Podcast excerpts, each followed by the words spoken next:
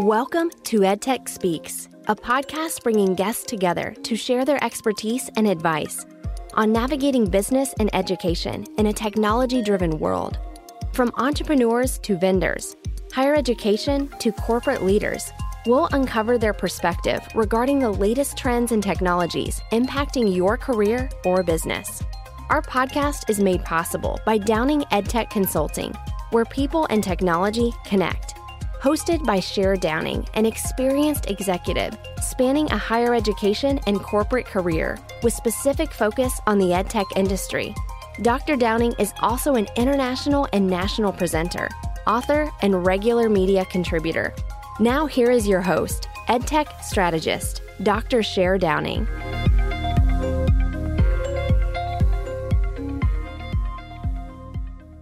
Hi, everyone. Welcome to EdTech Speaks, a podcast where we bring guests to share their expertise and advice on navigating business and education in a technology driven world. Our goal is to provide you with options for products, services, and knowledge that can help benefit you or your business. I'm Cher Downing, your host, and I want to introduce today's guest, Dr. Loren M. Hill. Hi, Loren. I'm great, Dr. Downing. Thank you so much for having me today. Well, I'm very excited to bring you in here because I know that you're going to talk to us today about academic career coaching. But what I really love is when you talk about the fact that you're a licensed clinical psychologist specializing in neurodevelopmental assessment and testing, which is a mouthful for anyone to say. I think the conversation we're going to have today is about the great things that you're doing in that area the fact that you're utilizing technology and bringing in some really interesting ways of working through these situations and preparations. And then also, we're going to talk a little bit about the impact that COVID's had and how people are doing throughout this process. Let's hear a little bit about you and your background Yes, thank you for that great introduction. And yes, it is a mouthful. So, do a couple different things, and uh, specifically with regards to my clinical psychology practice, we focus there on neurodevelopmental assessments. And that is uh, things that we would find from literally birth to around age nine or 10, and sometimes a little older.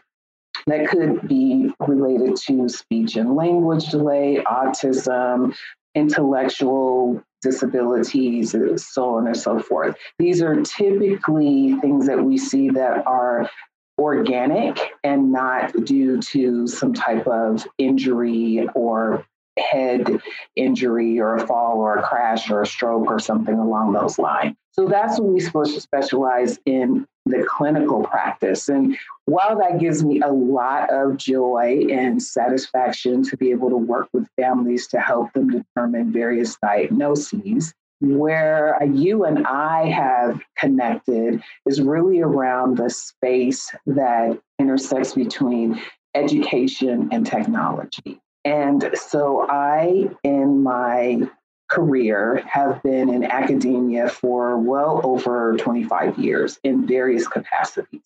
I started my academic career, I would say a little unbeknownst to me, by being a TA. It was the beginning of my academic career because a coach, a mentor, professor sort of tapped me and said, I think you'd be great as a TA.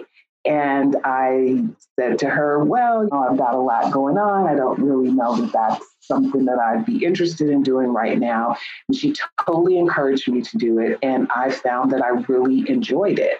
From there, after I graduated and sometime later, she became a president of a university and reached out to me and said, Hi there, would you be interested in teaching in an adjunct capacity? And I thought, well, I got a lot going on. I don't really know if I want to do that. So it was sort of the same answer as before. And she really encouraged me to consider it because she knew how I enjoyed engaging in the classroom.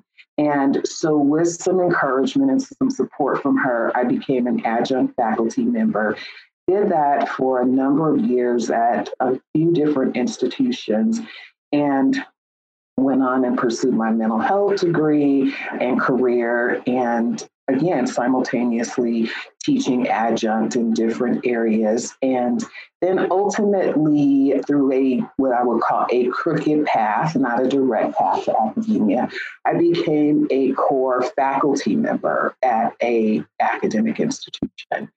Then I went through a number of things during my tenure where I promoted in rank. I ultimately became a department chair, left that institution, became a program chair, left that institution, joined another institution to help them launch their continuing education programs. I've had this parallel academic and mental health life, right? On the one hand, I'm a licensed clinical psychologist, but then on the other hand, I'm this academician who went a little kicking and screaming into that area, but once there, really enjoyed it.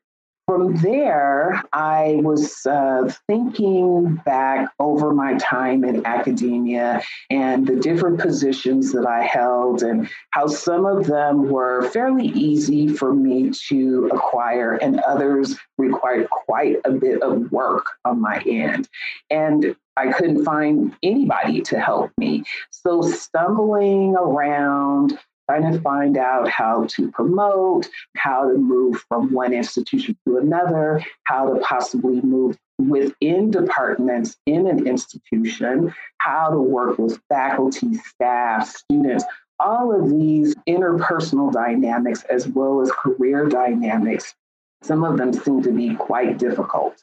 And in talking with some of my colleagues, they encouraged me to begin a business with academic career coaching, really being a supportive strategist and a resource to folks who were either trying to obtain a position in academia, be it adjunct faculty, full faculty staff, etc., or people who were trying to find their way out of academia.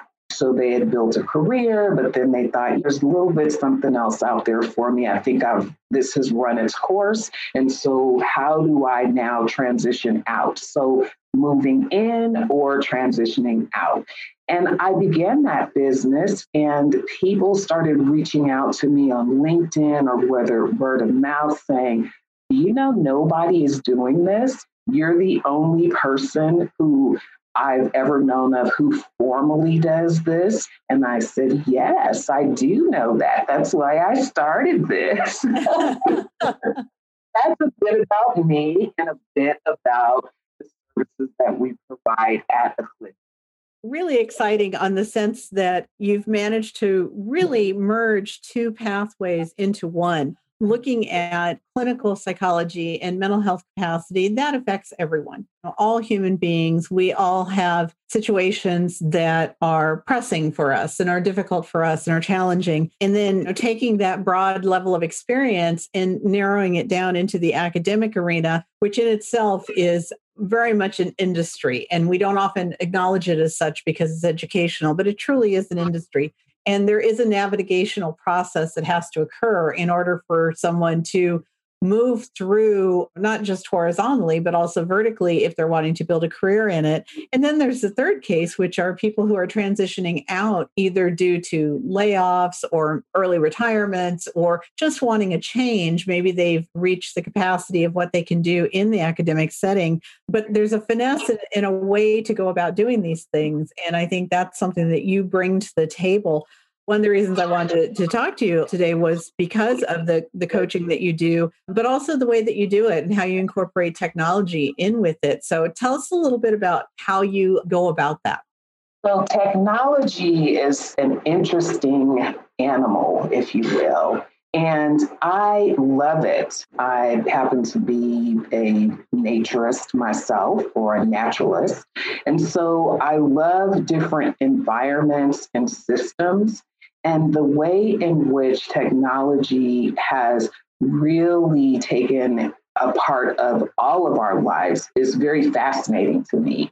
You and I were talking previously about, think back 20 years ago in, in the field of education, and there was some thought about technology in the sense of distributed learning or distance learning. Everybody had computers, like we're far beyond that, but how, in fact, you could integrate technology in the classroom for delivery. What were the pedagogies around that? What were the learning management systems? And some folks really did not embrace it. You and I, on the other hand, were like, sign me up now.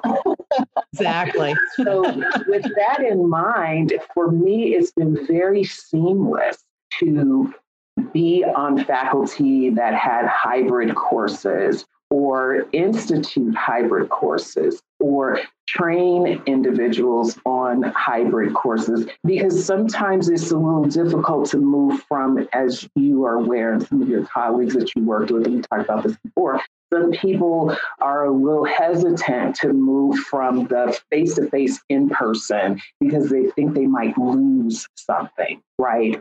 Yes. And not knowing that they may gain something. With that, I have always felt comfortable doing things like we're doing now. We're not in the same room actually, but virtually we are in the same room. And so helping people feel comfortable with that and how they can integrate that technology has been really something that I champion. And folks that I work with, uh, I have people who are like, no, Loren, I really only want to do in classroom teaching. And I'm like, uh huh, what does that mean? What does in classroom teaching mean? Do you mean face to face? Do you mean via technology? Now with COVID, as we were talking about, everybody's been forced into this.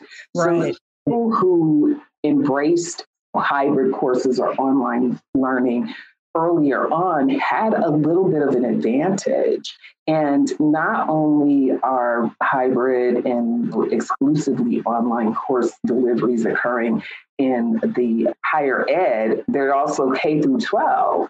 Now everybody has been introduced to this. And I wonder what it's going to look like trying to go back to the previous format when now everybody's used to these type of deliveries. In my coaching, I really try to work with folks and meet them where they are. Some people are really comfortable with it.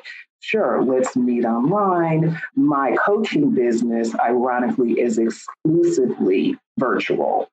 On the other hand, my mental health business is a bit of a hybrid now. There's only so much that you can do distance. And when we talk about cognitive assessments, many of those and intellectual assessments we have to do face to face. So it's, it's that has shifted to a, more of a hybrid model. But with the academic career coaching and strategy, it's all virtual. And I'm really happy to say that I've set my business up like that in the early stages because I wanted to be available to people really across the nation. No, that makes absolute sense. And I think it's so pivotal right now because we're seeing such upheaval at colleges and universities across the nation with layoffs, uh, furloughs. Unfortunately, some folks are being let go just because of funding and all of the issues that come along with budgetary requirements. But we're also seeing people who are taking a breath. This has caused us to pause and reflect. And so once everyone got over the shock of being stuck at home, people started to embrace the fact of you know, what do I want to do with my life and what do I want to do differently and how do I want to take advantage of time and and how I spend my efforts. Uh, have you seen more people that are looking at that kind of what I call phase 2 taking a breath and saying I'm going to go do something else? Absolutely. And ironically, it's happening in both directions. So I'm getting folks who are reaching out to me saying, I was already at the point or the age where I was thinking about what am I going to do next within academia. I'm a full professor or I'm a chair and I've I liked being an administrator, but now not so much. Maybe I want to go back into the classroom or maybe I want to exit academia altogether. We're strategizing about how to use your term, pivot from that and take the skill sets that you've you've utilized, and how you can be viable to another market. Or maybe you want to create your own business. I mean, now is a great time for entrepreneurial efforts. If we can sit down and think it through like okay what what do you really want to do what have you done is there a need for this how can we map that out so we work on those things i have one client that i'm working with now who actually taught abroad and was now stuck. We're thinking about being stuck at home. Well, she's stuck at home because she can't travel internationally. And we just secured her um, adjunct faculty position at an institution. And she had never even thought about uh, teaching in higher ed. And we were able to, in six weeks, get her a secured position interview going to be starting etc. People are, for one reason or another, being forced to re-examine their situation. Some people are fine; they don't, they're not going to be laid off. But other folks really are. It's a sense of urgency. Those are two examples of um, clients that I'm currently working with. Those are wonderful examples. Thank you for sharing those for our listeners, you know, that's something to be thinking about is as you're planning where you're going next or what you think you're going to be doing next, it's still a good idea to have a strategy for doing it and to think through all the possibilities of it. Um, I think oftentimes when we lose a role, we determine just to take the next role. Either it's an exact replica of, of what we're leaving, or we attempt to move up. Maybe we're ready for it, maybe we're not or other times we just walk away altogether and go do something entirely different, but we don't really plan for it. We just go, which often doesn't have a high success rate. So, this is definitely something for our listeners. And I tell our ed tech folks all the time, uh, and particularly in startups as well, is you have to invest in yourself. You have to plan you have to strategize, and this is a wonderful way to do it. If someone were coming to you to get started, what are the kinds of things they need to have in hand? What should they be thinking of to be prepared to talk with someone and say, okay, I need help kind of figuring out what's next for me? So I would say the first step is just reaching out to me. You don't have to have anything in hand. All you have to do is have the question what you know here's where i am. What do you think about this loren? And we can go from there. I have had people who have literally heard me give a presentation, make an appointment for the next week, and say, I wasn't even thinking about any of this until I heard your talk. And so, what do I need to do? And so then I take over and do an assessment because everyone is at a different place. Now, you may be the person who has been contemplating for several months now, or maybe a couple of years, that I got to make a move. I know I got to make a move. So that person looks very different than someone who might just be listening in today and have like a moment where they're like, oh, gee, I need to assess this. So. I would say, whatever, wherever you are, if you have something in hand or you don't have something in hand, the first step would be to reach out for a consultation.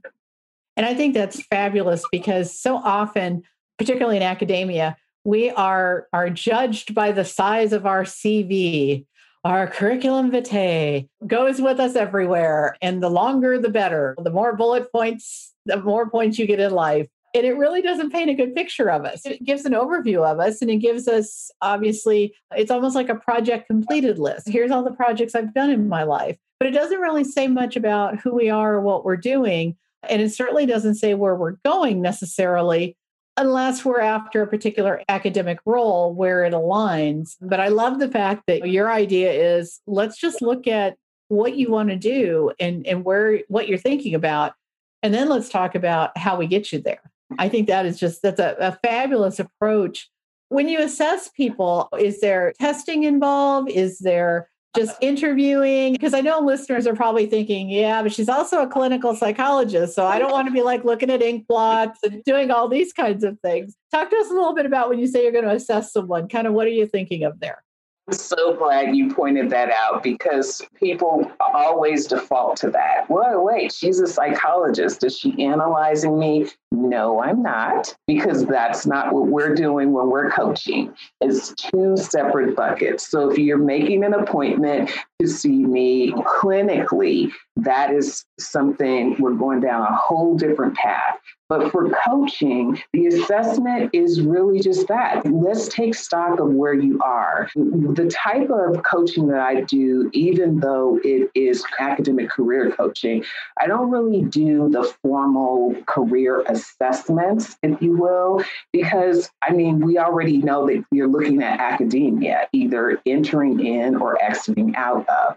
So I don't even do those types of assessment. This is uh, my uh, programs and the way I work are very much strategy, right? How do we get you a job in academia if that is your goal? How do we support you in terms of exploring your entrepreneurial efforts if that is your goal? How do we get you a rank promotion? how do we pivot you from faculty to administrative? These are very specific things that don't require the types of assessments that we would otherwise do if we were doing a career assessment where you kind of just didn't know what kind of job you wanted and we were looking for a discipline my assessment is really based on my experience in academia, having been a department chair, having been on a promotion committee, having been on the committees that assign for reviews when they have candidates for positions and search committees and these types of things. So that's my own internal assessment process.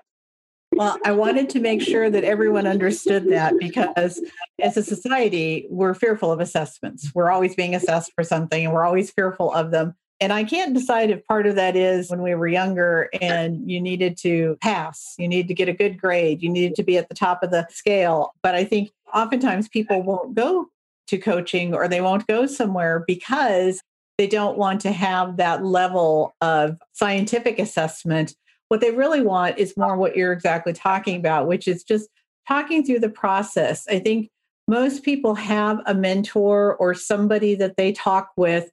And it's that type of relationship of being able to just freely say, well, what about this? And does this sound like a dumb idea? And having someone confirm no, it's not a dumb idea, but have you thought about the potential pitfalls of doing this or the potential issues that could occur? So I think definitely having that discussion based versus clinical based is is so important. That kind of leads me into looking at the trends that are going on in higher ed right now.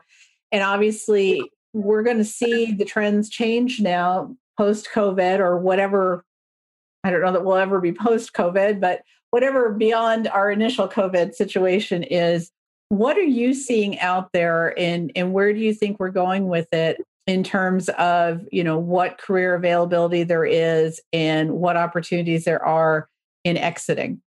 What I'm seeing in working with some of my current clients doing actual job searches with them because we spend some time doing that. We're looking online to see who's hiring, what positions are open. And I can tell you that the adjunct positions are remaining open.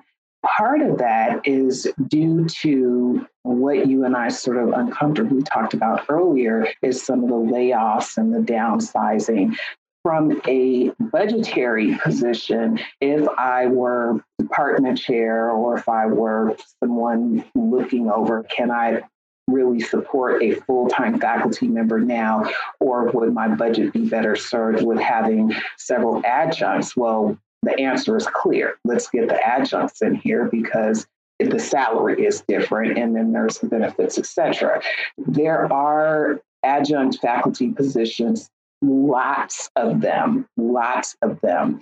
And I would say that there are some full time faculty positions and some part time faculty positions.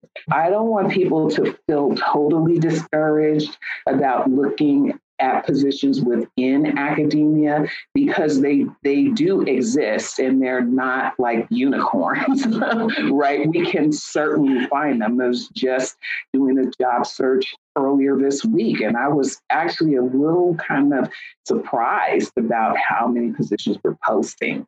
And so the other thing is so that's for people who are wanting to go into academia. I want to also put a little plug in for folks who are freshly graduating, uh, whether you're graduating with your master's or your doctorate, and you are looking for a position that might supplement your income, um, you want to do something that's not fully taking up your time, make an appointment for a consultation with me. I'd love to help you break into academia and get an adjunct position. Now, for those who are looking to exit, we definitely want to be very strategic about how you leave. Do you want to just pare down? Do you want to go from a full time position to an adjunct position and remain attached to your institution?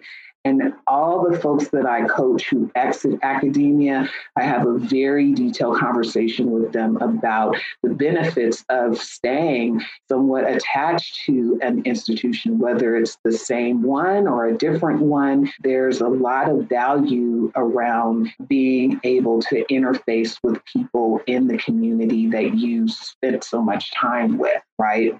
Sure. You don't want to just lose that completely. And even if there are some interpersonal dynamics or some people would say some politics around why people are leaving, I want to still have a very frank and converse, candid conversation with you about how to remain attached to the, the community and the discipline and the industry that you have invested in that is a, a, really important piece of it is keeping that connectivity even through organizations and making sure that you're keeping memberships and really still connecting because oftentimes that's also where you do find other roles that are available as well through word of mouth. Someone will talk to you a little bit about it. Personally i always have recommended for years that adjunct is a good way to test the waters.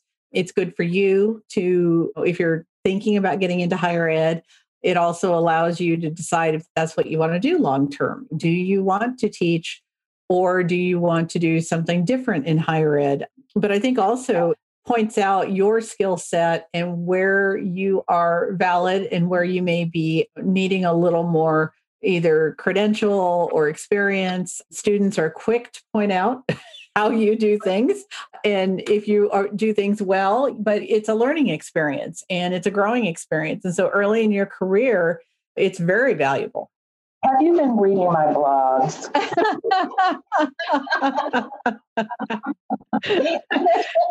it, it is so true though i think for all of us that, that started out doing that we learned pretty quickly what we wanted to do but we also learned what our skill sets were and where we needed to brush up on our skill sets. As with anything that you do, you've really got to have that. But there's an interesting component when you teach because you have a full critique audience who either by conversation or by lack of conversation really point out your strengths and your weaknesses. They students who say nothing are more impactful than students who do say something. And so you do learn from that. Talk to me a little bit about where you see your coaching business going and where you see, as these trends we've talked about are moving forward, kind of what's next on the horizon for your business. Yes. Interestingly enough, I was having lunch with um, a couple of colleagues the other day, and one of them asked me, Are you looking to hire? Because I'd love to join your team and help with what you're doing. And I paused and I thought, Yes, actually, I am, because we are getting more calls. Um, what initially started off with me doing this just like maybe one day a week in addition to my private practice is starting to spill over. And so I do see that the business is growing particularly as word gets out, as folks start to know that, oh, wait, that is, as the kids would say, a thing. yep. Yes, it is a thing, and we do it, and we are happy to do it. And so I think the other reason why I see the business growing exponentially is because we really, in my core of creating this business, it was to help people ascend in your field, in your industry, in academia.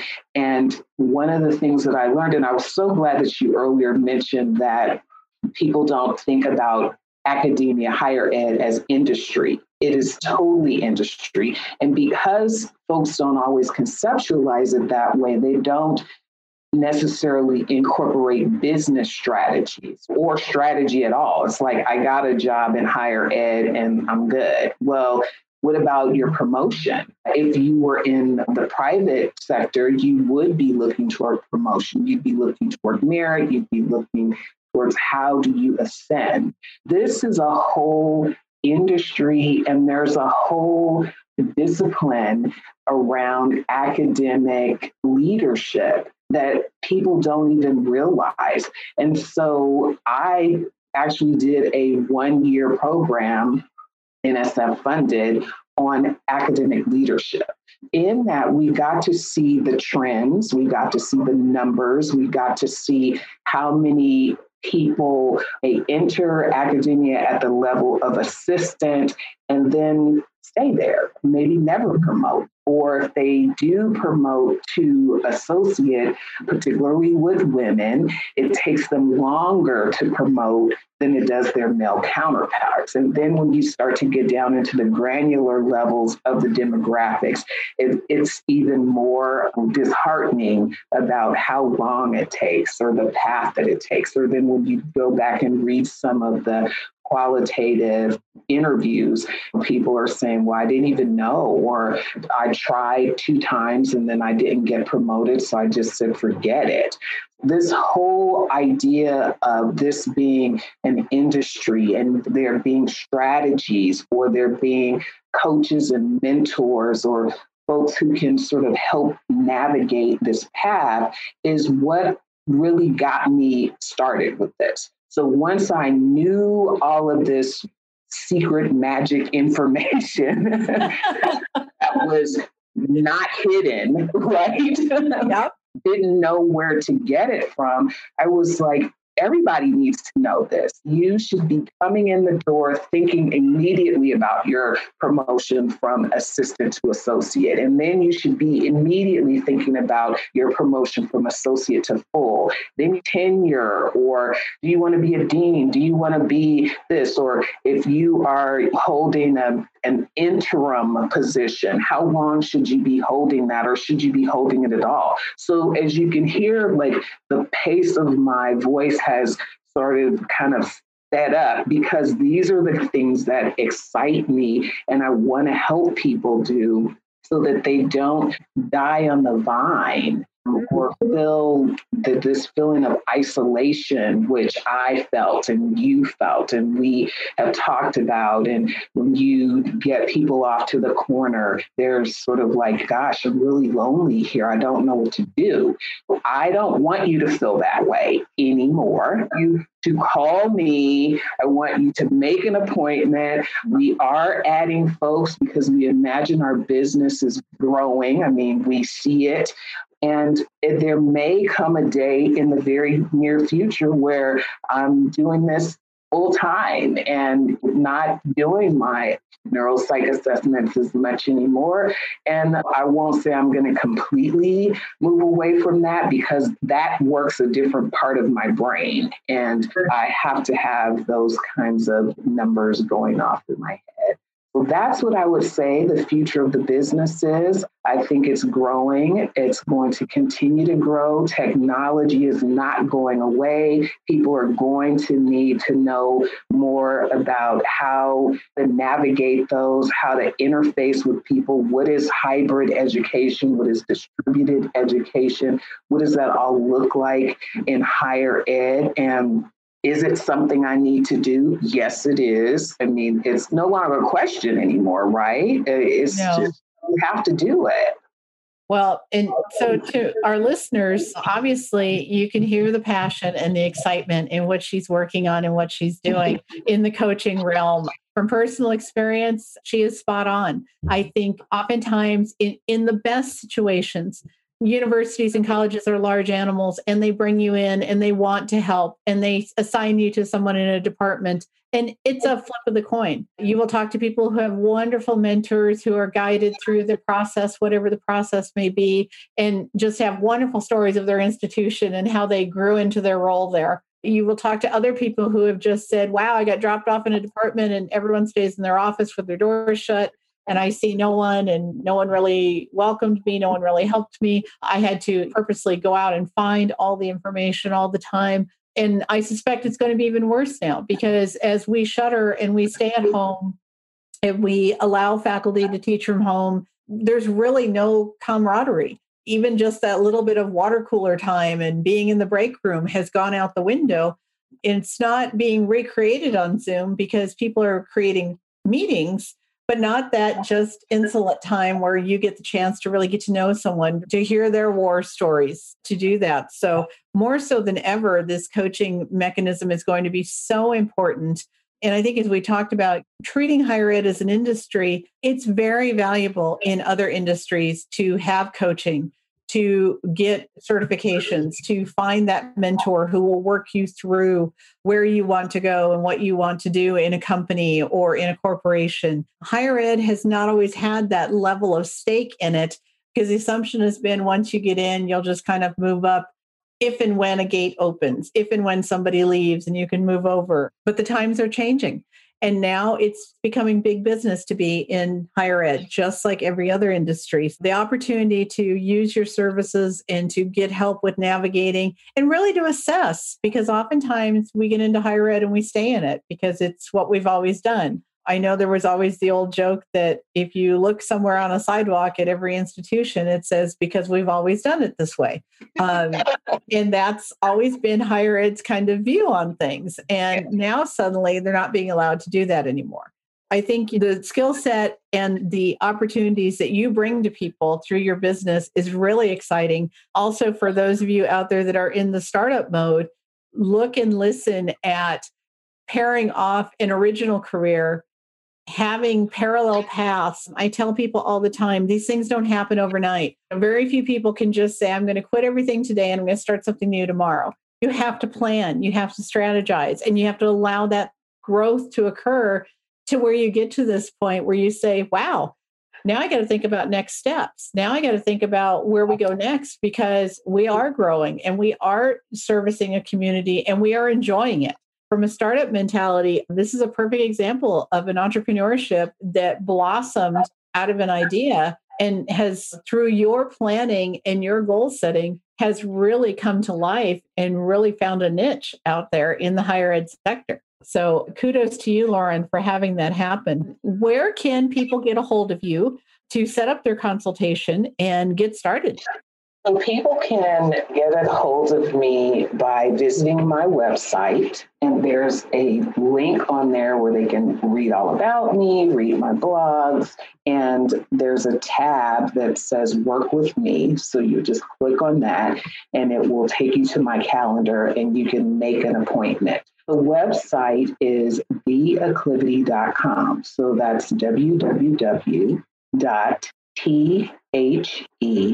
a C C L I V I T Y dot com. Okay. And we'll be sure and list that, folks, so that it is on our sites as well. Loren can also be found on Facebook, Twitter, LinkedIn, and YouTube. Just uh, search her name at Dr. Loren M. Hill as all one word, and we'll provide that information out as well. Loren, it's been exciting and a joy to have you on today. I think you've brought us a real crossroads between the ed tech space, which is utilizing technology to reach out to people and provide them a great service. Obviously, education in the academic sector and understanding and navigating that whole process. And then also just the fact that it's time to approach things in a different way and to take advantage of the unfortunate situation of COVID still has opened some doors in a way to really move forward. I want to thank you for being on with us today. And I want to thank all of you for listening out there today and remind you all to be sure and reach out to set up your consultation. I really want to thank you for being online with us and taking a look at all of our other episodes. We're available on Amazon, Spotify, iHeartRadio, Google, Apple, and Stitcher. Also, you can follow us on Instagram and Twitter. And you can always reach out to us on our website at www.downingedtech.com. Until next time, thank you for joining EdTech Speaks and keep learning. Thank you for listening to EdTech Speaks with EdTech strategist Cher Downing. To learn more about the services Downing EdTech and its staff can provide you, find us at www.downingedtech.com. If you enjoyed today's podcast, be sure to share it. We'd also like to hear from you regarding any suggestions for topics or guests and the value you received from our show. Check back for new podcasts with featured guests at www.downingedtech.com backslash podcast.